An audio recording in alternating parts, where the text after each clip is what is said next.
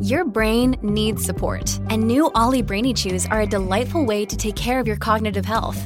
Made with scientifically backed ingredients like Thai ginger, L-theanine, and caffeine, Brainy Chews support healthy brain function and help you find your focus, stay chill, or get energized. Be kind to your mind and get these nootropic chews at olly.com. That's O-L-L-Y.com. These statements have not been evaluated by the Food and Drug Administration. This product is not intended to diagnose, treat, cure, or prevent any disease. Another day is here, and you're ready for it. What to wear? Check. Breakfast, lunch, and dinner? Check. Planning for what's next and how to save for it? That's where Bank of America can help. For your financial to-dos, Bank of America has experts ready to help get you closer to your goals. Get started at one of our local financial centers or 24-7 in our mobile banking app. Find a location near you at bankofamerica.com slash talk to us. What would you like the power to do? Mobile banking requires downloading the app and is only available for select devices. Message and data rates may apply. Bank of America and a member FDIC. When you need mealtime inspiration, it's worth shopping Kroger, where you'll find over 30,000 mouthwatering choices that excite your inner foodie. And no matter what tasty choice you make, you'll enjoy our everyday low prices, plus extra ways to save, like digital coupons worth over $600 each week. You can also save up to $1 off per gallon at the pump with fuel points. More savings and more inspiring flavors make shopping Kroger worth it every time. Kroger, fresh for everyone. Fuel restrictions apply.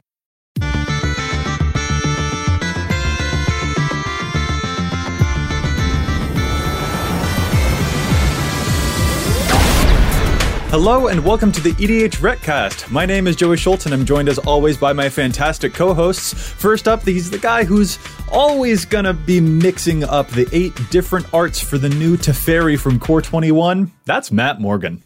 Joey, I want you to know that I absolutely hate it when you ask me, Are you listening to me? It's such a rude way to start a conversation. uh, I, that's that's well done, Matt. Um, but I have to admit, I don't know that I was uh, that I was listening when you told that, that joke. you can't you can't use my own joke against me. I just used that. It's it's too fresh. I, I must. I absolutely must. Next, the guy who didn't know that the new Teferi had like eight different arts and is now sweating to try and figure out which one of them he wants in foil. That's Dana Roach. Yeah, I, I had no idea. Um, I had family together at my house this weekend for a couple of combined birthday parties, which meant I had three children under the age of five in my house. And I am now ready to be quarantined for the rest of 2021. Maybe 2022 and 2023 as well. Just mailing it uh, in. I'm, I'm, ac- I'm good. I'm done. Accurate. Dana, nothing you've ever said in your life has ever resonated more with me than what you just said. yeah. anyway, this is the EDH Recast. EDH Rec is the best deck building resource on the web for the Commander format, compiling data from deck lists all over the internet to provide helpful recommendations for new Commander decks. And here on the EDH Recast, what we'd like to do is give all that data a little more context. Hey, fellas, what are we talking about this week? This week, we're going to talk about finding all the different types of setup cards, and more importantly, finding the payoff cards and how many you should have in your deck.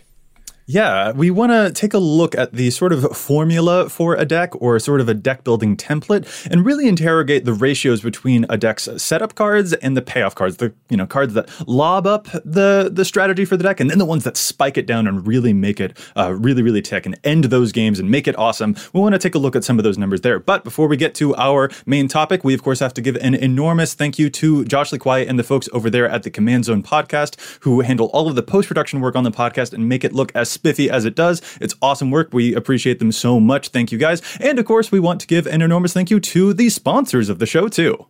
Yeah, I would like to thank our sponsors, Card Kingdom and TCG Player. Card Kingdom has one of the best, most comprehensive buy lists available, and TCG Player has an almost limitless selection of cards from a countless array of vendors. We all use both, and by clicking through the links on EDH Rec, you help support both the site and the show. We also do want to plug because I, I hear, I can't confirm, but I hear that we are streaming Wednesday nights uh, apparently, I've heard that somewhere along the grapevine, but uh, it, it, might be from it might be from from us having uh, plugged it like eight or nine or eighteen or nineteen times several, per episode, several times. Uh, Twitch.tv slash EDH recast. We are indeed streaming Wednesday nights around seven o'clock Mountain Standard Time. Time zones are weird, all three of us being in different time zones, but it is a way for us to get to play games together during this this weird time. But also, we get to have some fantastic guests on. We just had tappy toe claws on. Cosplayer extraordinaire. Well, actually, I wasn't sure if it was Oko or Jace or Zarek. I, I think it was tappy toe claws. Pretty sure. Couldn't quite. I think tell. it was actually a, it was actually a T Rex. It was a T Rex squawking the whole way along. But yes, twitch.tv slash EDHRECcast, uh, Wednesday nights, where we'll be streaming every week.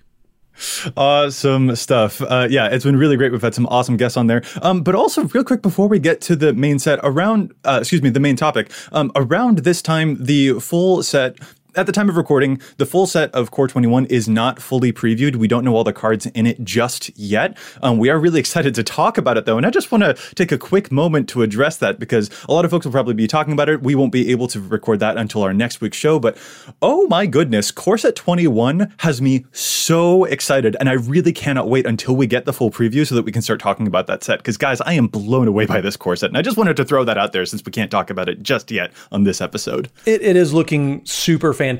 I'm very excited as well. The reprints are amazing. All the new cards are so great. Like you can play tribal Hondens now with all the new shrines that are coming out. I could not be more excited.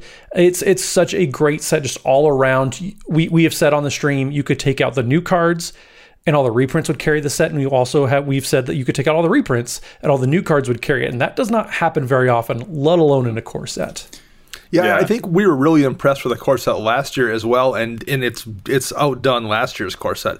They've just clearly figured out how to do core sets. Yeah, I there are some uncommons from this set that I'm more excited about than some Yeah. mythic rares that we got from previous sets and even from like other commander products like and that is really really something. I'm really really excited for the set. So I can't wait to talk about it, but it can't be this week just yet because we don't know all the cards just yet, but I'm really looking forward to it. Um, there's one more thing that we want to plug as well before we get to our main topic and that is uh, that if you are interested in becoming a writer for EDH Rec, if you're interested in creating articles and magic content on the EDH Rec website, uh, we've got a link that you can visit. Yeah. Uh, our team is expanding and our content is growing, which means we need new people to help write for the site. Uh, we're looking for new content creators, more people to write articles. So if you are interested in joining the EDH Rec roster, you can go to edhrec.com slash apply or email us at social at edhrec.com for more information on how you can join us in writing for the website. Yeah, awesome stuff. We're really looking forward to it. Uh, and now, guys, let's move on to our main topic. We are talking about setup and payoff. So basically, strategies are really never you know monolithic. A deck doesn't ever do just one thing. There are multiple parts to it. Um, and the command zone and prof from the Tolarian community college have come up with a couple of different deck building templates or formulas in the past that are really good uh, guidelines. Um, so using prof's most recent video which we will provide a link to in the description it was a really great video an awesome team effort and he walks through how to build a deck using EDH Rec it's really awesome. We highly recommend it. Um, he has a formula in there that is uh, roughly the following breakdown. He recommends about 37 to 38 lands for your deck, about 10 or more ramp sources, 10 or more draw sources, about 6 to 8 single target removal spells, and at least 5 board wipes. And then here's the really elusive category 30 or more synergy cards, things that really synergize with what your deck is going to be up to. And it's that last category that we really want to dive deeper into during this particular episode. Because there are kind of different categories within that synergy that we really need to inspect a little bit closer because they often involve a two step process where you set up what your deck is going to do and then you have individual cards that will help. Uh, help pay it off. Sort of like in volleyballs. One part of the deck is going to lob it, and then the other one is going to spike it down and help you win the game with that strategy. So that's what we would like to discuss in this episode. See, I would more prefer to discuss alley oops because I'm more of a basketball person, but I can do a volleyball analogy. I, I can live with that. Matt, just be proud that I understood any sports I am analogy at all. That that is a good point. I, I do appreciate your effort. And, and uh, so, it- like, if this was bowling, it'd be the person who passes you the beer. Uh, it's, uh, bartender.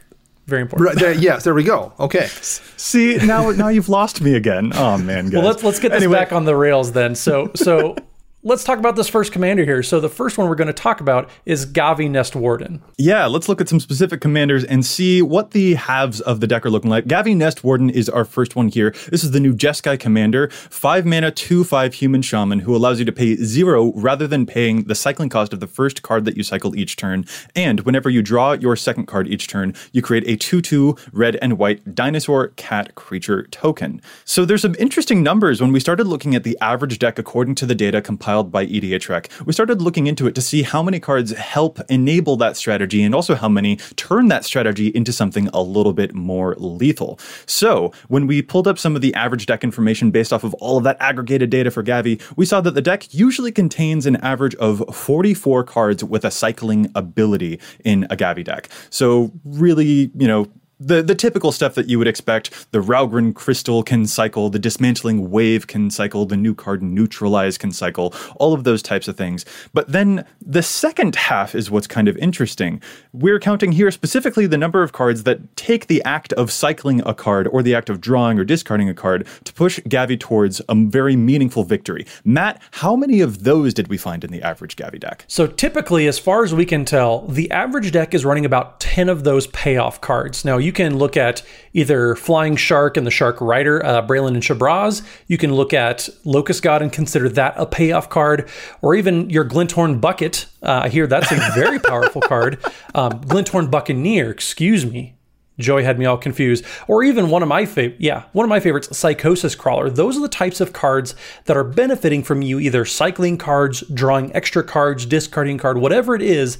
But those are the cards that you want in play as you're doing some of those cycling abilities and, and churning through your deck. Right. And that's a really interesting ratio, I think. 44 cards that help uh, Gavi cycle through, and then about 10% of the deck is uh, the kind of stuff that will actually make all of those cycling cards lethal. And there's actually one other data point that I wanted to hover on here for a moment, which I found really interesting because the original precon for Gavi had only 31 cards with a cycling ability, um, which is, I think, one of the reasons why I was a little I don't know, distrusting of Gavi. Um, the experience that I've had playing against that precon, it always has felt like she just completely stumbles and she totally runs out of gas. Um, and I think that this is kind of a big reason why the average Gavi player is dramatically increasing the number of cycling cards within the deck to make sure that it never runs out of steam that way and that you've always got something to do because it's nearly half of the deck can cycle to continue that train going. Um, and just having a third of the deck is not quite enough. Uh, but yeah, about nearly half the deck can cycle and then you've got another 10 cards that help you uh, move things on. And this, for the record, actually isn't even including maybe some other wheel spells that might uh, be in the deck, such as windfall effects that also help you draw and discard lots of cards to make those things move. Um, but that is a really interesting ratio that we wanted to touch on because that is kind of giving you a good impression of how much setup you need to make sure that those payoffs are truly lethal, I think. And it's not a number that I don't think you can apply to every deck, or maybe not even to the Gavi deck in particular. It's mm-hmm. very much an art and not a science in terms of how many of those of those cards that get you to the point where you can get a payoff, how many enablers you have in your deck. And you mentioned it, Joey, it didn't feel right when you were playing that Gavi deck out of the box. And looking at the numbers, people have clearly added way more cyclers in till it does feel right for them. It's the kind of thing that I think you just have to get reps with the deck to find what the number is. The number is clearly higher than it is out of the box, but you, it's one of the things that's in my experience you just got to grind it till you like find what that right comfort level number is. Absolutely. And like you said it's definitely not going to be the same for every deck. Let's move on to another example here also a recent commander. The numbers on this one are a lot different than the numbers we just looked at for Gavi. yeah we're looking at winota joiner of forces the human warrior from the recent Ikoria set. Uh, whenever a non-human creature you control attacks look at the top six cards of your library you may put a human creature card from among them onto the battlefield tapped and attacking, and it gains indestructible till end of turn. Put the rest of the cards in the bottom of your library in a random order. So you're digging out human creature tokens and putting them into play. Um, it's an interesting deck in that an average of 28 cards in this deck produce non human creature tokens. So the second half of this is there's an average of 26 humans Winota can flip into to play for free. So you're generating um, non human creature tokens that enable you to get as many triggers as possible to flip into humans. So you're trying to get that balance between having cards you can hit based on the trigger and having things that will generate you non human creature tokens that will enable the trigger in the first place. Yeah, and something interesting too is that you're playing on average about nine non-human creatures that do make other non-human tokens uh, that we're talking about here. So stuff like Krenko, Tin Street Goblin, or Goblin Rabble Master that make armies of tokens on their own and then that then fuels to get more triggers from Winota to flip into those creatures. So it's a interesting balance. We talked about that balance on our set review where we weren't quite sure what that ratio was and, and how that deck building challenge would work. Because then you can also flip, you know, just a regular one-one goblin token into an Aurelia and get all your combat steps too, which is going to get more triggers. So I, I, think Aurelia is an angel, not a human, so it yes. wouldn't be flipped in. But yeah, oh, no, that okay. is really interesting because there's an average of like 35 creatures in the Winota deck, but only 26 are actually humans. So there are substantial, a, a lot more creatures in the deck that are not humans that I wouldn't have expected to see there, to be honest. Well, in, the, the non-humans tend to be things that enable you to win with the things you have out, like the Krenko and the Aurelia, because they do something with a combat step that generates more damage but you have to find that balance because if you have too many of those in the deck, you can't actually get the you know appropriate triggers you want. It's there's a real real juggling act to find that perfect balance there, and it's interesting to see how many um, cards people are going with, what the actual density of humans is in this in this deck. Well, and it's right. interesting that, that a whole quarter of the deck are, are are creatures that you can flip yeah. into, and being able to dig six cards deep isn't a small number. I'm I would like to see it pushed up a little bit more than 26, but I don't think that's a bad number to have that you're looking to just to start with. Right. It's it's just so interesting compared to the previous commander we just looked at. The shift was very different. We had over 40 uh, cycling setup cards and then about 10 payoff cards. Um, and here we've got uh, numbers that are a lot closer together about 28 cards that can produce tokens and then 26 humans that those tokens can help you find uh, and play for free. Those numbers are a lot closer together. And I think that really speaks to the deck building constraint that Winota is under, especially because a lot of the cards that produce non human tokens are also humans themselves. Cards like Geist Honored Monk, for example, or uh, Lena Selfless Champion, um, humans that produce non-human tokens. So it's funny because these are two different halves of the deck, but they do um, they do sometimes crop up on the same actual cards. The additional thing with Winota, why you want to maintain this density is the more times you generate that trigger and bring creatures out and, into play, the thinner your deck gets with targets that can actually hit. So. Right the the the numbers that work, uh, you know, on turn four or five when you first attack might not work quite so well on turn seven or eight or on or turn ten or twelve, depending on how many times you've done it. So this one is really really tricky because you're dealing with ratios that are going to shift quite severely over the course of the game. Yeah. Yeah, that's absolutely one of my fears with Winota as well. Yeah. Because there are a lot of other commanders out there that don't have that the same deck building restraint.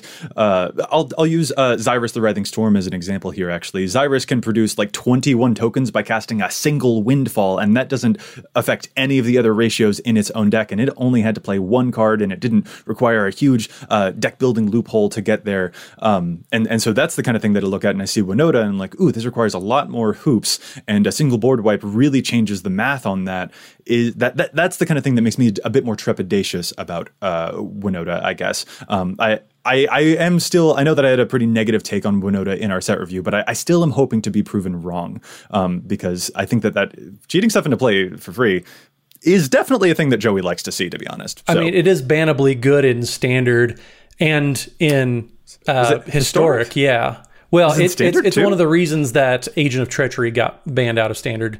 Granted, there's several decks that are breaking Agent of Treachery, but Winota certainly was not helping the things. But yes, Dana Dana's point is 100% um, on point, I should say, um, that it is a very finite resource for Winota targets. So you want to make sure that you have some way to actually get targets back in from the graveyard, maybe, um, which is definitely something to keep in mind when building the deck. But mm-hmm. we're going to move on real quick to a commander that I do, but I don't want to talk about, and that is Baral, Chief of Compliance. Now, Baral is one in a blue for a 1 3 that says instant and sorcery spells you cast cost one less to cast, and whenever a spell or ability you control counters a spell, you may draw a card, and if you do, discard a card. So this obviously is all about counter spells, which is going to be the first half of the deck we talk about. The counter spells. On average, a Baral deck is running about 21 counter spells.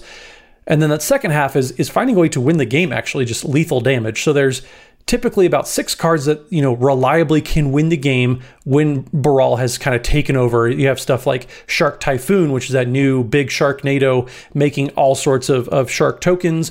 Metallurgic Summonings kind of doing the same thing, making a bunch of tokens upon casting spells, but also Thassa's Oracle because that's a card that people have started to pay attention to lately. So it's an interesting balance of how many counter spells you're playing in a deck where the commander only wants to be countering other spells. Now, these numbers are especially interesting to me because, yeah, looking through a Baral deck, you see a whole lot of control in the deck and a lot of the other cards that fulfill the roles of, you know, mana rocks or making sure you can draw cards and keep your hand stocked and stuff like that. But there were very, very, very few legitimately this card is intended to make sure I win the game cards in a Baral deck. And and yeah, like you know, any even Baral himself can technically attack for lethal damage, but that's a very slow proposition compared to the very obvious win condition cards like Shark Typhoon and, and stuff like that. Um, but yeah, just six cards on average that were specifically intended to help Baral really take control and make it lethal. That is a very tiny number. Yeah, I would expect actually, as much as I hate to say this, um, it's not the fun thing to say, but the Baral deck, only 21 counterspells actually seems kind of low to me. I do like the types of win conditions that people seem to be playing. Shark Typhoon and Metallurgic Summonings, like we said, um, they reward you for casting a lot of non-creature spells. Um, granted, you're you know you're typically going to be making an army of three threes, two twos, maybe some four fours, but that'll get the job done eventually. I, I think that win conditions, though, in a control deck, and maybe this is just me not being a control player at heart, I want to see more win conditions in any deck, whether it's control, whatever it is. Yeah, I, I get that impulse, but I also feel like I know why it doesn't need as many as some others, especially because mm-hmm. the ability uh, of Baral helps you dig and find yes. more cards. Um, you don't need as many if your deck is going to be consistently playing a long game. You're more likely to draw into those cards, especially if your commander helps you dig for them. So you don't need as high of a density of them because once you've established control, just one condition will do the job. So you don't mm-hmm. need to, you know, pack your deck with a ton of cards that don't help you counter spells and remove your opponent's threats like you need to do to control the board. So I, I do totally get it, but it is still a, a low number. Yeah. And that's a good thing to keep in mind when you're playing a controlling deck like that is to make sure you know how many of those win conditions you have because mm-hmm. it probably isn't very many, which means they're very important and timing them is even more important too. Well, yeah, and this kind of comes back to a form of card advantage that we've talked about a couple times in the past, but card velocity, being able to go through your deck and how quickly you can get to specific cards that you need so, like here, you don't need very many win conditions in a Baral deck, kind of like what you might need with Gavi decks. You have a lot of card velocity, as, as in you're able to see a lot of different cards each game, which maximizes your chances of seeing any given win condition that you need. I did kind of underestimate this and then found with my Rielle deck, for example, um, I don't need that many win conditions because with Rielle's ability of whenever I discard a card for the first time in that turn, I then draw that many cards. I see a lot of cards because not only am I discarding cards to loot effects, but I'm drawing even more. So yeah, I do get it.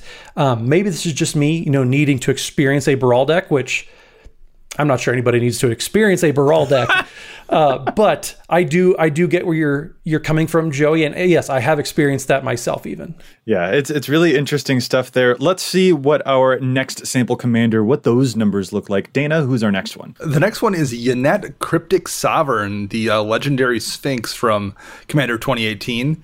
Um, Yennett has uh, 11 or 12 different keywords, but but what's important there is whenever Yennett Cryptic Sovereign attacks, read the top card of your library. And if that card's CMC is odd, you may cast it without paying its mana cost. Otherwise, draw a card.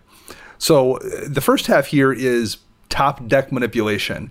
And on average, we're looking at 16 different cards that set up the top of the deck things like Sensei's Divining Top or Halimar Depths, Brainstorm, uh, Cavalier of Gales, um, Aminatou, Soothsaying, basically anything that lets you stack what you're going to reveal when you get the attack from Aminatou. From Yennett. From sorry, from Yennett. Yeah. Um, the second half here are the the the odd cards that you're looking to cheat into play. So things like Emrakul, the Promised End, or Magister Sphinx, or Void Winnow- Winnower, or Angel of Despair. Things with a high CMC that you're going to get to just play for free by conveniently arranging it so they're on the top of your library every time you you get a swing. And how many was that? Uh, 25 of those cheats versus 16 setup cards. Now, this one's especially interesting, and this is kind of a, a, hard number to, to get because we couldn't obviously include every odd CMC card that shows up in the average Yennett list. Um, you know, we weren't going to count stuff like Mulldrifter, even though that is technically a card that Yennett can cheat into play, but definitely those bigger payoffs, the Angel of Despairs, the Eldrazi uh, that Yennett can cheat into play. Um, this one's very interesting because the numbers actually go the opposite way. There's not as much setup as there are the payoff cards that Yennett can cheat in. Well, uh, one of the reasons I would guess for that is these kind of, of setup cards don't necessarily stack. So you can hit a situation where you play that Halimar Depths that lets you rearrange the top three cards of your library, and your Sensei's Divining Top that does the exact same thing doesn't necessarily work. Those don't work together well. You're doing the same thing right. over again. So if you have yeah. too many of those effects that don't let you scry to the bottom of your library, or or like at least Brainstorm does let you put something from your hand on top of your library, you're dealing with things that are redundant and basically don't work. Yeah, you you don't need a Sensei's Divining Top while you also have a, have a Soothsaying out, for example. So yeah, it is true. You only need one of those 16 cards in play to really take effect effect. And I think just accuracy by volume when it comes to payoff cards like this, like eventually you're going to hit something super crazy to to pay off. And sometimes those setup cards are part of the payoffs. That's not ideal, but you're still getting something. Yeah, it's really interesting uh, stuff, especially what you've pointed out there, Dana, that those cards don't stack well with each other, and that's uh, you know a thing that we don't see, for example, in the Winota deck, where all of those tokens are actually the more of them that you have, definitely the better. So that is kind of an interesting thing to to observe here too. Yes, those do all synergize with what the commander is up to, which is definitely what we're interested in, in seeing here. They all can help with setup, but sometimes those categories within the deck also fight against that other the other cards within that same category, and that's something that's definitely worth noting, so that you can find the uh, the right number when you're putting in reps with that deck. Uh, there's one one more here that I want to get to as well, because this is a commander that actually has sort of three pieces uh, to its setup. I think that you guys already know where I'm going with this. I just want to talk about reanimation. Let's talk about the Mimeoplasm. Uh, this is my absolute, just my, uh, my bay of a commander. It is a five mana Sultai commander. It's a zero zero ooze, but it's oh god, it's just so good. This is uh, it's it's the best. I know tell us what the commander is, Joey. But I just I'm reveling in its T Rex arm. Uh, as the Mimeoplasm enters the battlefield, you may exile two creature cards from graveyards. If you do, it enters the battlefield as a copy of one of those cards with additional plus one counters equal to the power of the other card. And the setup and payoff that we've got in a Mimeoplasm deck is a little bit funky, actually, because it has three steps. Section one, you need cards that will help you fill the yard up, either by discarding or tutoring them directly into your graveyard. You know, cards like Buried Alive or Life's Finale or Windfall. And the average Mimeoplasm deck it has about 14 cards in that particular category. Section 2, you need some reanimator spells. Obviously, Mimeoplasm is a rean- uh, reanimator effect itself, but then there's also stuff like Animate Dead, uh, Body Double can also, you know, get you a creature from the graveyard, or Living Death, which is my absolute favorite, get you all of those back. There are an average of 13 or so reanimation effects in a Mimeoplasm deck. And then Section 3, you need the creatures that you're going to reanimate, the actual targets. And there are about 50 15 of these in a Mimeoplasm deck. That's stuff like Jin-Gitaxias or Terastodon, or Mimeoplasm's particular favorite targets, such as becoming a copy of Skithiryx or getting extra additional counters on it equal to the power of that Lord of Extinction in your graveyard. Really awesome stuff. But this is just one other thing that I wanted to uh, linger on here because this is the type of thing that really has a couple of steps to get that payoff, and they all fit within that synergy umbrella, um, but they each definitely have very distinct roles. They have distinct roles and and part of the problem with balancing those roles is if you lean too heavily into one category, um, the other ones don't necessarily support it. If you are leaning really heavily into big beater reanimation targets, um, that's going to then pull away the reanimation spells you have access to. You're going to have less of those, which means you're going to have less opportunities to do things with those big creatures in your graveyard. Conversely, if you have a ton of reanimation spells, you're going to probably have less reanimation targets, giving you that opportunity to wind up with the animate dead and the necromancy in hand and nothing in your graveyard. So there's a lot of things to balance here, and they really kind of fight one another if you have the balance wrong. Exactly. That's what's so interesting about this category, about seeing what sets up and what pays off, because too many in one category means that your deck doesn't do the thing that it wants to do at all. And I love how even these numbers are. You've got uh, 14 cards that help fill the yard, 13 that specifically reanimate cards, and then about 15 targets that you want to reanimate. Those are very even numbers. It's not like a 40 and a 10 or a 20 and a 6. It's very, very even across the board. And that's a really important lesson, I think, for those reanimated players out there like me like to do really disgusting stuff with their graveyard. Now, the one pressure relief valve, so to speak, here for all of this is Mimeoplasm can hit other people's graveyards. So if you happen to get not lucky and don't have the you know right things in your yard to hit, you might have something you can take from somebody else. Similarly, some of the reanimation spells Black has don't rely on hitting your own graveyard either. So if you happen to just have the balance wrong or just get unlucky, you can reanimate something someone else has. So there is a bit of kind of a backup there. You're not hard locked to just being out of luck if your balance is wrong or you just have a you know some poor draws that does help with this particular deck whereas the rest of the ones we've discussed it's entirely on you yeah, yeah, absolutely. I just wanted to linger on that one because uh, Reanimator is the best, and I thought the numbers were really cool. Uh, but now we've got a couple of other archetypes we want to look at as well. But before we get to that part of the show, we have to do one of our favorite segments, challenging the stats. There's so much data on EDHREC, but we don't always agree with it. Sometimes we think that cards are seeing too much play, and sometimes they're seeing too little play. So what we like to do is challenge those statistics. Matt, how about for this week? You start us off. What is your challenge? Well, my challenge comes to us courtesy of Nick Ross. One of the listeners sent us an email with a interesting challenge of stats that I really actually appreciated. So, Myriad Landscape is a card we're going to talk about today. Uh, it is just a land, it enters a battlefield tapped, and you can tap it to add a colorless mana to your mana pool, or you can pay two and tap it and sacrifice it to search your library for up to two basic land cards that share a land type and put them on the battlefield. Well, what Nick is challenging here specifically is in colorless decks. So currently, Myriad Landscape is being played in 17% of Ulamog, the Ceaseless Hunger decks, and 30% of Emrakul, the Promised End decks. The problem is that in those colorless decks, you can't really activate Myriad Landscape because wastes don't share a land type. There is no land type to those. It's not a forest or a plains or anything like that. It's just a basic land. So, what Myriad Landscape basically becomes is an enter the battlefield tapped basic land that doesn't do anything. And I think that number in Ulamog, Ceaseless Hunger decks, in those Emrakul Promised End decks, is much, much too high because it basically is a worse waste in all those decks. Uh, Blasted Landscape is a substitute I think people should be playing that's only showing up on 37% of all colorless decks right now, which is just a enter the battlefield. You can tap it for a colorless or you can cycle it away.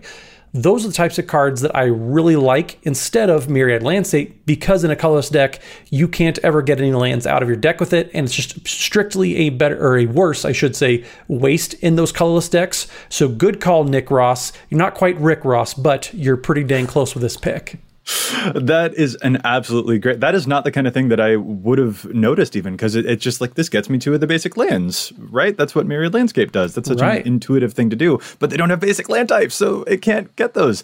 Oh man, yeah, that means it's definitely played too much. Yes. Um, all right, Dana, how about you? I also have a, a challenge this week sent to us by a listener, uh, LexB10823 on Twitter. Um, Praetor's Grasp and that's a sorcery spell for one and two black. Search target opponent's library for a card and exile it face down. Then that player shuffles his or her library. You may look at and play that card as long as it remains exiled. Um, it's not a card that sees a ton of play in, in, EDH, but it's being suggested to be played more in King Macar the Gold Cursed decks, where right now it's in less than 1% of decks. King Macar, when he attacks, um, excuse me, whenever he becomes untapped, you may exile a creature, and if you do, you put a colorless artifact token named gold onto the battlefield. So King Macar makes gold tokens that can be sacrificed to add a mana of any color to your mana pool. That's irrelevant here because Praetor's Grasp doesn't let you pay mana of any color to cast the spells you get with it. King Macar, however, makes tokens that let you cast those spells and you can go get spells that do things that black doesn't have access to. You can't destroy artifacts in black for the most part. You can't destroy enchantments. So Praetor's Grasp winds up kind of being a wild card where if you absolutely need to deal with that doubling season or that wound reflection or something that's going to end the game if you don't get rid of it, you can use Praetor's Grasp to go get that naturalize and actually be able to cast it with green mana because of the gold tokens. That's really clever. I really like that. Yeah. And uh, to, to honor this, I've actually also got a challenge stats pick that was provided by a listener. So, guys, we were on a wavelength. We absolutely were. Um, and our listeners are providing some really cool suggestions. This one comes to us from Mia Hammer via email.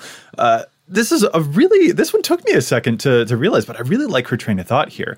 Uh, so mia says now i'm all for janky cards finding homes but i feel like triskaidekaphobia doesn't have a lot of synergy with selenia. So selenia dark angel is an orzhov commander 5 mana 3 3 with flying who lets you pay 2 life uh, to return her to your hand. But the way that that colon is placed the way that you can activate selenia's ability you can actually pay a bunch of life before that ability resolves. So she lets you manipulate your life total really really really really efficiently. So you can go all the way down to two or one life and then use some effects like axis of mortality for instance to swap that low life total with someone else. It's a really clever strategy. But the card that we're looking at here is triskaidekaphobia and that is the four mana enchantment that at the beginning of your upkeep you choose one. Either everyone gains a life or loses a life and then anyone who has exactly 13 life loses the game the idea is probably to use those life swap effects to use Selenia to set your life total to 13 and then change it over to someone else so that Triskaidekaphobia will, you know,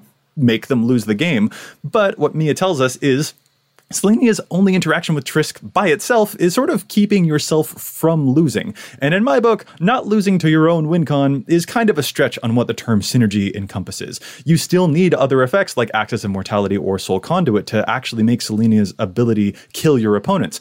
But at that point, you might as well just go with the plan of setting your own life total to one or two and then switching it over, because that's basically lethal anyway. I was uh, I, I was actually pretty into this pick. It does seem like Triskaidekaphobia, you could just, instead of setting to 13 and giving your life total away, you could just set it to one and then they're basically dead anyway, right? What do you guys think? Yeah, it makes a lot of sense. I mean, Triskaidekaphobia is a card that requires a lot of work to get just right. Yes. Um, if that is your jam, God bless. Um, I'm, I, I'm not going to tell you how to do your business, but uh, I certainly am not up to that type of challenge, anyways. So I, it's going to be in zero percent of Matt Morgan decks per, for perpetuity. Yeah, and it's also the kind of card that someone can manipulate themselves to get out of it fairly easily. There's enough things that allow you to pay life at will. Um, I, I I I don't love it either necessarily, so I'm kind of with Matt there.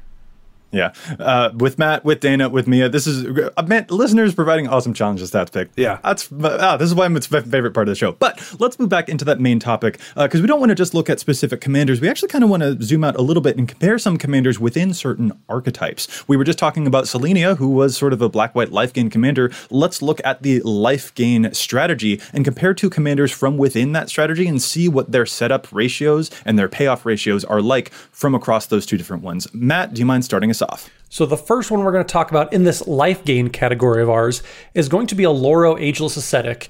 Uh, so Oloro is three in Esper colors, so a white, a blue, and a black for a four or five legendary giant soldier. Uh, at the beginning of your upkeep, you gain two life.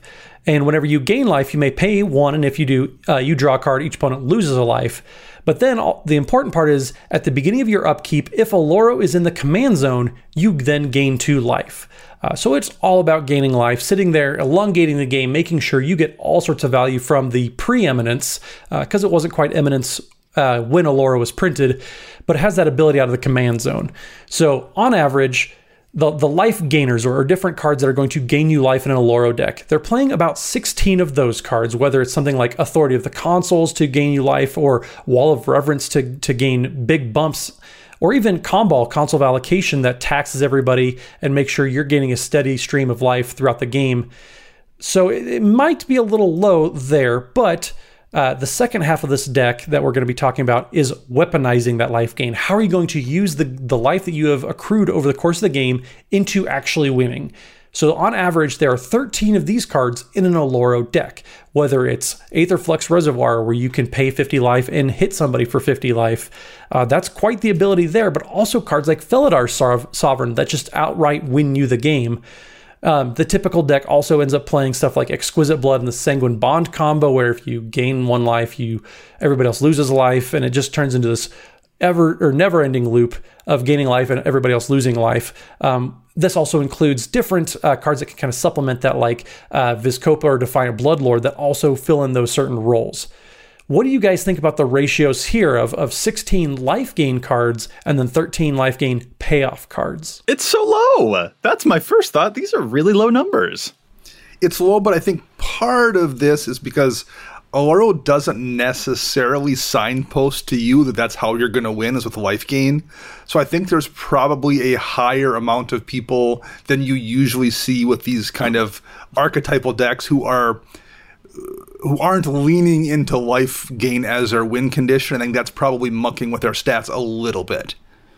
I suppose, but also the fact that Oloro is a life gainer allows it to run fewer of the cards that let you gain life. And that's why we sure. wanted to compare it to another life gain commander. So, also in the same archetype of life gain, Karlov of the Ghost Council. This is a really cool commander. He is very cheap, just two mana for a 2 2. Whenever you gain life, he gets two plus one counters, and you can pay a white and a black and remove six of those counters from Karlov to exile a creature.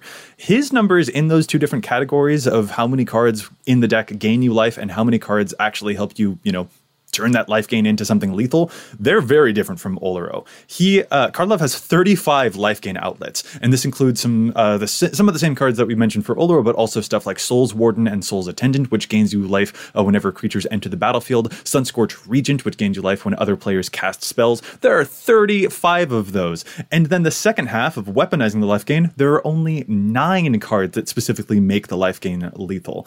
Um, a lot of the same ones, like Felidar Sovereign, the same stuff that Oloro is running, but then of course also including Karlov himself, because he can deal lethal commander damage. If you've gained a whole bunch of life, he gets really, really big. This is my stepdad's deck. It crushes me all the time. It's really, really powerful. It's awesome. But like those numbers are just totally, totally different than what we saw for Oloro.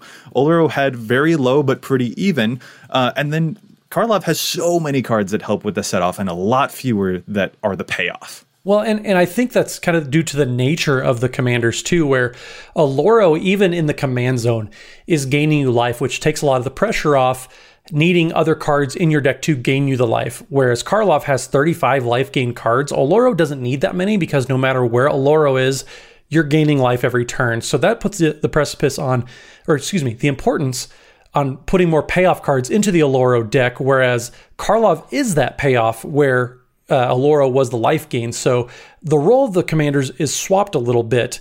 So I think that's why their, their ratios might be leaning the way they are. Plus, Oloro, uh, like we said about Baral, it's a control deck. You're, you're elongating the game. You're going to see cards. Plus, there's blue in there, which means you know you're going to be drawing a decent amount of cards. So I think that's why Oloro, you say it's low playing 13 payoff cards, but chances are they're going to be able to find the right one at the right time.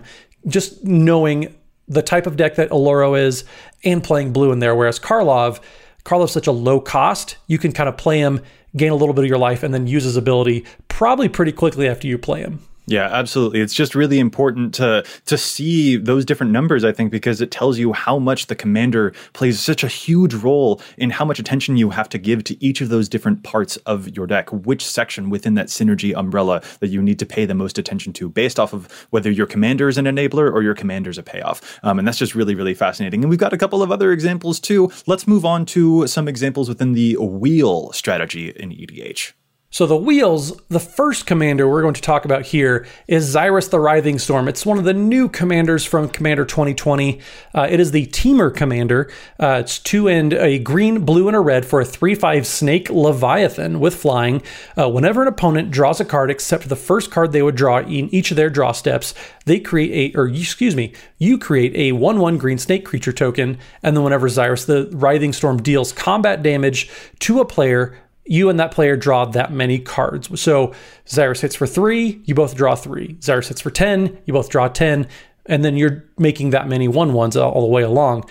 Uh, so the two halves of the deck here are going to be 15 wheel cards. That is cards like Windfall, uh, Reforge the Soul, stuff that's going to be discarding a lot of cards and then drawing that many or more. And then you're going to have 10 Howling Mine type of effects. So that is cards like Howling Mine or Font of Mythos, where you draw extra cards every draw step. So on average, you're looking about 25 cards that are going to be forcing people to be drawing more cards. So that puts us then into the payoff cards. What are those payoff cards? So there's about 13 payoff cards in the average Xyris deck, whether that's Locust God yet again, stuff like Shared Animosity, which makes all your 1 1 snakes very, very powerful in combat, or even Purphoros and Impact Tremors, which every time one of those creature tokens comes in the battlefield, you're doming the entire table. Uh, it's, so it's interesting to see that little navigation between the 25 drawing cards and helping opponents draw cards to only 13 payoff cards for those creature tokens being created. What do you guys think about these ratios right here? I expected this to have uh, a lot fewer payoffs, I think, because Xyris plays such a huge role. Um, but then also because a wheel deck, like you mentioned, the card velocity, Matt, they go through so many cards that it would make sense to me uh, that you will find one of those things eventually. But in thinking about that, it actually is probably a little bit foolish because this deck probably doesn't want to cast a whole lot of the wheel spells until it actually gets one of those payoffs in play. Uh, so getting a high density of them would be really necessary because otherwise the setup cards just benefit your opponent way too much and you don't want to cast them. Yeah, I know Dana is not a big fan of Wheel of Fortune type effects. So, yeah, helping your opponents and not really doing anything yourself, you probably do want to make sure you have something in place before you start firing off all those wheel spells. Well, in, in Joe, you just talked about how you probably don't want to wheel unless you have one of the payoffs in hand, which requires more of them. That makes an interesting comparison to our other wheel commander here, which is Nekusar the Mindrazor. Um, Nekusar is a zombie wizard. At the beginning of each player's draw step, that player draws an additional card, and whenever an opponent draws a card, Nekusar the Mindrazor deals one damage to that player. So, unlike the the Xyris Writhing Storm we just talked about, the the Punisher here is actually on the commander, so you don't necessarily need to wait until you have the payoff card out to start wheeling. And you see it in the stats here. There are 31 forced draw spells here, most of the same ones that Xyris has, plus additional ones in black, like Whispering Madness and then you only have 16 punishers. I shouldn't say 16, that's still a decent amount, but there's 16 punishers here because the punisher is right there on the commander when you cast it. Yeah, and those are, of course, the things like uh, or Spiteful Visions, uh, Underworld Dreams, really punishing um, people for drawing cards. Both of these are slightly bigger than the numbers we just looked at for Xyris. Xyris had 25 uh, enablers and 13 uh, lethal payoffs, and then Nekusar had uh, a little bit more 31 of those forcing to draw and then slightly more 16 of the the punishing effects um, basically though i think that this just sort of signals that the wheel strategy is not quite as I don't know. Since both of those commanders are both kind of payoffs, um, or can both be, uh, you know, making those wheel effects lethal, it makes sense that their strategies are going to be a bit more consistent. So a wheel strategy, I think you can more uh, reliably count on these numbers to be a good indication of where you want your own numbers to be for your own deck. I, I think there is something to be said too for Xyris is fairly new, only having coming out in the past few months, whereas Nekusar has been out for a very long time. So Nekusar decks are pretty well fleshed out. Uh, the the data is is pretty concrete, whereas Xyris people are still kind of playing around with it a little bit. So I don't know if these numbers are the same as what they would be you know, in a year or so, I think there there might be some new cards that are going to kind of get fleshed out, and just the nature of having black in the deck versus green uh, to combine with the, the, blue and the red. That's another interesting thing too, and, and how well you can draw cards based off of what colors you're playing as part of the commander identity within the same theme. Yeah. Well, not only is Xyris new, it's it's a card that was released in an environment where it's been difficult to find games to play just because of many Yeah. places under quarantine and social distancing rules, etc. So there's probably less games than you normally would see from this deck getting played, leading to them probably being slightly less tuned than you would even normally see for a deck that's new anyway. Yeah. Plus, black has the access to tutors, so I'm not really sure. I think Yeah, that throws it off too. Less, you could play less Punisher effects in Nekusar because you can just tutor for the exact one that you want at any given time. That's probably not irrelevant as well. Yeah, that's a thing that I hadn't quite thought of, but that's certainly a, a way that you could play it. You don't need as many if you can find them pretty easily. Yeah, that totally makes sense. Uh, but it's just interesting to see that those numbers are a bit more consistent compared to the wheel strategy, where those two command, uh, excuse me, compared to the life gain strategy, uh, where those commanders definitely fulfilled different uh, types of roles. So again, just going back to how these commanders really do affect the numbers um, and the types of cards that you want supporting the deck. And uh, let's cap it off with one final example. Let's talk about a little bit of landfall and see what the numbers within the deck look like for two different landfall commanders. Well, you said landfall, so I'm going to chime in, of course. Uh, Omnath Locus of Rage, one of my favorite decks, probably my oldest living deck, actually. Um, I'm going to throw this into the ring. So, three red, red, green, green for a 5 5 legendary elemental. Uh, has landfall ability whenever a land enters the battlefield under your control. You create a 5 5 elemental creature token, which is awesome, but also has the ability of whenever Omnath Locus of Rage or another elemental you control dies, uh, Omnath deals three damage to any target. That is also an awesome ability. So, obviously, the first half of this deck is going to be ramp cards. You want as many lands on the battlefield and then some more lands because obviously, once you get Omnath into play, you don't want the party to stop, do you? So, 30 l- average ramp cards, that's going to be cards like Boundless Realms, Perilous Forays, but then also some extra land type of effects, uh, Exploration, Burgeoning, those are also very good ones. And then a few even graveyard specific land ramp cards like Ramunap Excavator. So if we count fetch lands, this number does go up to 37 as far as getting extra triggers, but typically about 30 is what we would consider the traditional land ramp. So the second half of the deck is going to be landfall payoff cards. So cards that benefit from getting more lands into the battlefield, kind of like Omnath. So on average, you're seeing about 13 payoff cards in Omnath Locus of Rage decks. Whether this is Joey's favorite elemental ever, uh, Titania, the mono green Titania that makes all sorts of creature tokens in addition to the tokens you're already getting, or even beautiful. The quite the haymaker too, Warstorm Surge that further benefits you from getting more of those Omnath tokens into play. Uh, four of the these kind of payoff cards aren't really win conditions necessarily. Uh, there are things like Tireless Tracker that benefit, or Lotus Cobra. So there are a few that don't quite get there as far as winning you the game, but they are key to the strategy. But 13 is the number that we consider the the payoff cards for having those landfall triggers coming on. Well, and, Yeah. and we talked earlier about um, the Yennett deck where the the top deck manipulation tended to not stack, so you didn't want too many of those. Well, this is the opposite situation here, where ramp is obviously good early in the game to get you ahead from, with other people, but then after that point, ramp is just what enables your deck to do what it's doing. So you can go really, really deep on things that ramp you and lands in this deck because it's always, always good at every point in the game, no matter how many of those you have access to.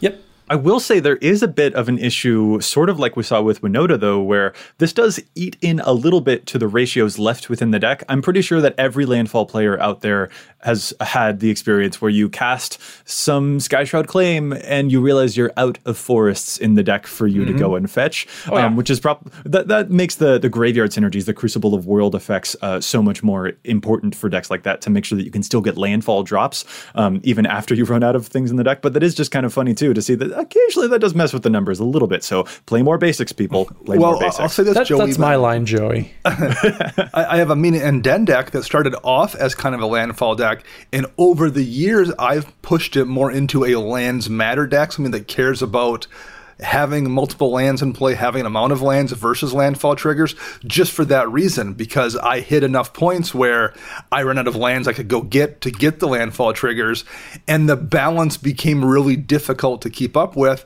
So I chose to deal with it by not dealing with it and just kind of removing most of the landfall stuff and going with a lands matters theme instead. yeah, well, There, exactly. there is nothing. Yeah, there is nothing worse than playing a perilous forays and getting all your basics into play, and then you draw rampant growth. You're like, well, poop. Well, shoot.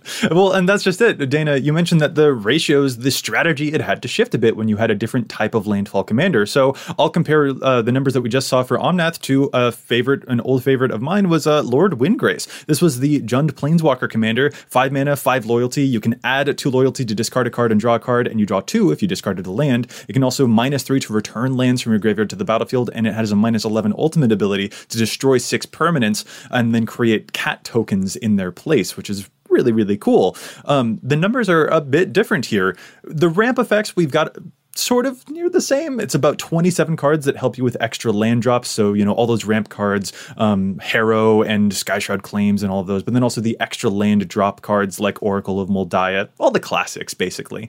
Um, but then the second half, we have a very increased number of cards that make those landfall into something lethal landfall because you got 19 of them. This is stuff like Omnath, who's uh, showing up in the average deck, or cards like Field of the Dead can also get lethal if you have a lot of lands. That's a whole lot of zombies. Retreat to Hagra is another one I really enjoyed when I was playing Lord Windgrace because that drains people whenever you get landfall effects. You've got 19 of those cards that make your lands lethal, which is a bit more than Omnath, because Omnath himself fulfills that role so well, so he doesn't need as many of them.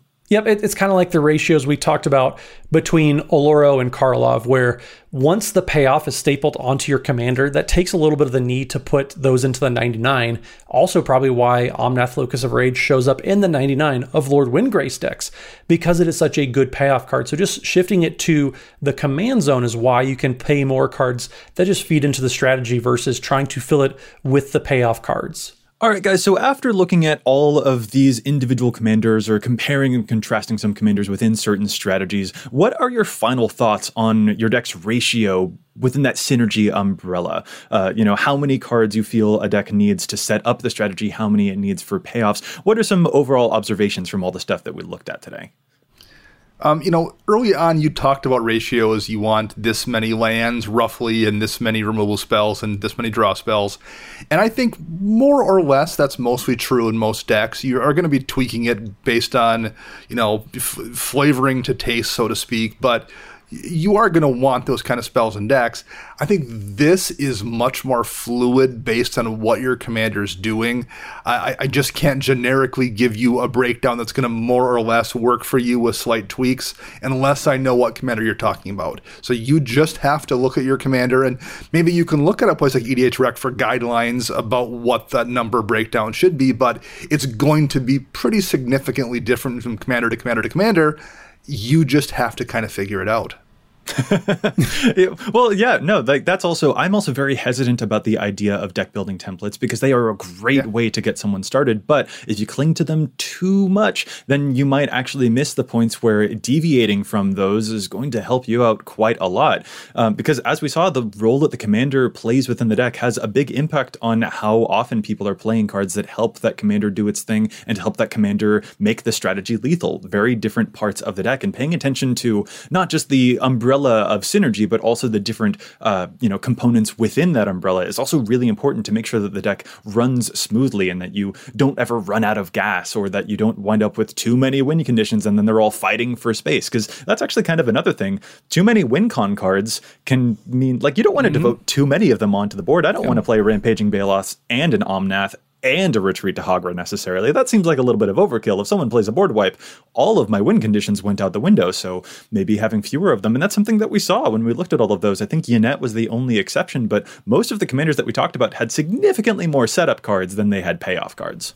I also think the the last um, important factor here, Joey, talking about hesitant to give someone a template, the big X factor that we oftentimes don't talk about is personal play style as well um, how one person pilots a deck is going to make a difference with what those balances are compared to somebody else as well. And th- that's nothing we can even comment on. Like i have no idea what what a- another party is going to do that's different from what i do. I don't even know what i'm going to do sometimes like what my own personal play style is going to be. I certainly can't strategize for what yours is going to be. Oh man. Uh, I, and I do I do agree that having a template is a very very good place to start because everybody has to start and commander honestly can be very overwhelming for people. So I, I understand the need to give somebody a, a square one. Here's the, the very, very basics. Um, but then knowing kind of once you get comfortable where to take any given commander and then kind of take that personal understanding to the next level. Um, and one of those things for me, at least, is understanding kind of what is enabling your payoff cards? Is it pure card draw? Is it wheels? Is it cycling? That usually means you're going to be able to see a lot more cards in a given game. And so just those types of decks are going to need less payoff cards than something that relies on pure card quality versus drawing a bunch of cards every game. So Omnath, you're probably going to need a decent amount of wind conditions in there, or Lord Windgrace, like we saw, compared to the cycling decks, compared to the wheel decks, because those those blue decks, honestly, uh, they're going to be seeing so many more cards just by virtue of drawing more cards over the typical game. Now, green has gotten very, very powerful lately. That might change here soon, who knows? But wheel decks, like we said, you probably don't need as many payoff cards compared to a Lord Windgrace deck just due to the nature of that. And that's just one thing that you'll start to pick on as you know you start getting more familiar with different types of commanders. Yeah, absolutely. It's not just the role that your commander plays, but also the type of strategy that you're playing. Like you mentioned with the card velocity, it does mean that maybe you can afford to run fewer. Um, so yeah, I, and I think also like just being flexible with your template, playing around with them, because honestly, doing it wrong, I guess, quote unquote, um, you know, playing with those ratios and making them incorrect, and then playing a game and seeing, you know, all all these ratios uh, from the template are completely different. Doing it wrong just to see how important those things are to reinforce reinforce that lesson for yourself. I'll admit that's something that I do occasionally just to remind myself, yeah, no, these these are really important. I do need to make sure that I run this much ramp. I do need to make sure that I have a good enough density of enablers to make sure that the deck does its thing. Because um, that can just make sure that you remember those those good habits and go forward and and remember uh, their their value basically. Um, but yeah, it's been really fascinating to look at the different ways that decks will set up their strategies and then pay them off in, in different fashions. And looking at the numbers there, I think it was a really cool lesson to be able to look at those and make sure that you're criticizing criticizing or, or at least engaging critically with the ways that commanders will do the thing because there tend to be multiple steps to it and it's never one thing. It's often several different things that you got to pay attention to and making sure that you know their ratios that you know their numbers can really help you get more wins in those games. Uh, but with that i think what we ought to do is call this episode to a close. Thank you guys so much for joining me and if our listeners would like to get in touch with us where can they find you all? Matt so you can find me on the Twitters at Mathimus55. That's M A T H I M U S 55. And don't forget, I hear on Wednesday nights we are streaming games, twitch.tv slash EDH Recast. All the great guests, all the great games, and just make sure you tune in. awesome. And Dana. You can find me at my house hiding from small children. and you can find me on the Twitter birds at Dana Roach and hear me a couple times a week on my other podcast, CMDR Central. And I'm Joey Schultz. You can find me at Joseph M. Schultz on Twitter. Uh, you can find the cast at EDH Recast on Facebook and on Twitter. And if you have a question or an insight to EDHREC data, or like the challenge to stat segment that we did on this episode, any fun challenges that you have, you can email us at EDHRECast at gmail.com. Our thanks again to Josh Lee and the whole team at the Command Zone for handling all of the awesome post production work on the podcast. And of course, we have to give a huge thank you to our sponsors, CardKingdom.com and TCG Player. You can find them using the price info links on EDHREC or by visiting cardkingdom.com slash EDHREC, and that shows your support for the show. Don't forget, if you are interested in becoming a writer for EDHREC, you can submit your pitch at edhrec.com slash apply, or you can email us at social at edhrec.com. And finally, listeners, listeners, what do you think about the ratio between a deck's setup cards and their payoffs? We would love to hear your thoughts on the subject too. We'll be back at you next week with more data and insights, but until then, remember EDHREC your deck before you wreck your deck.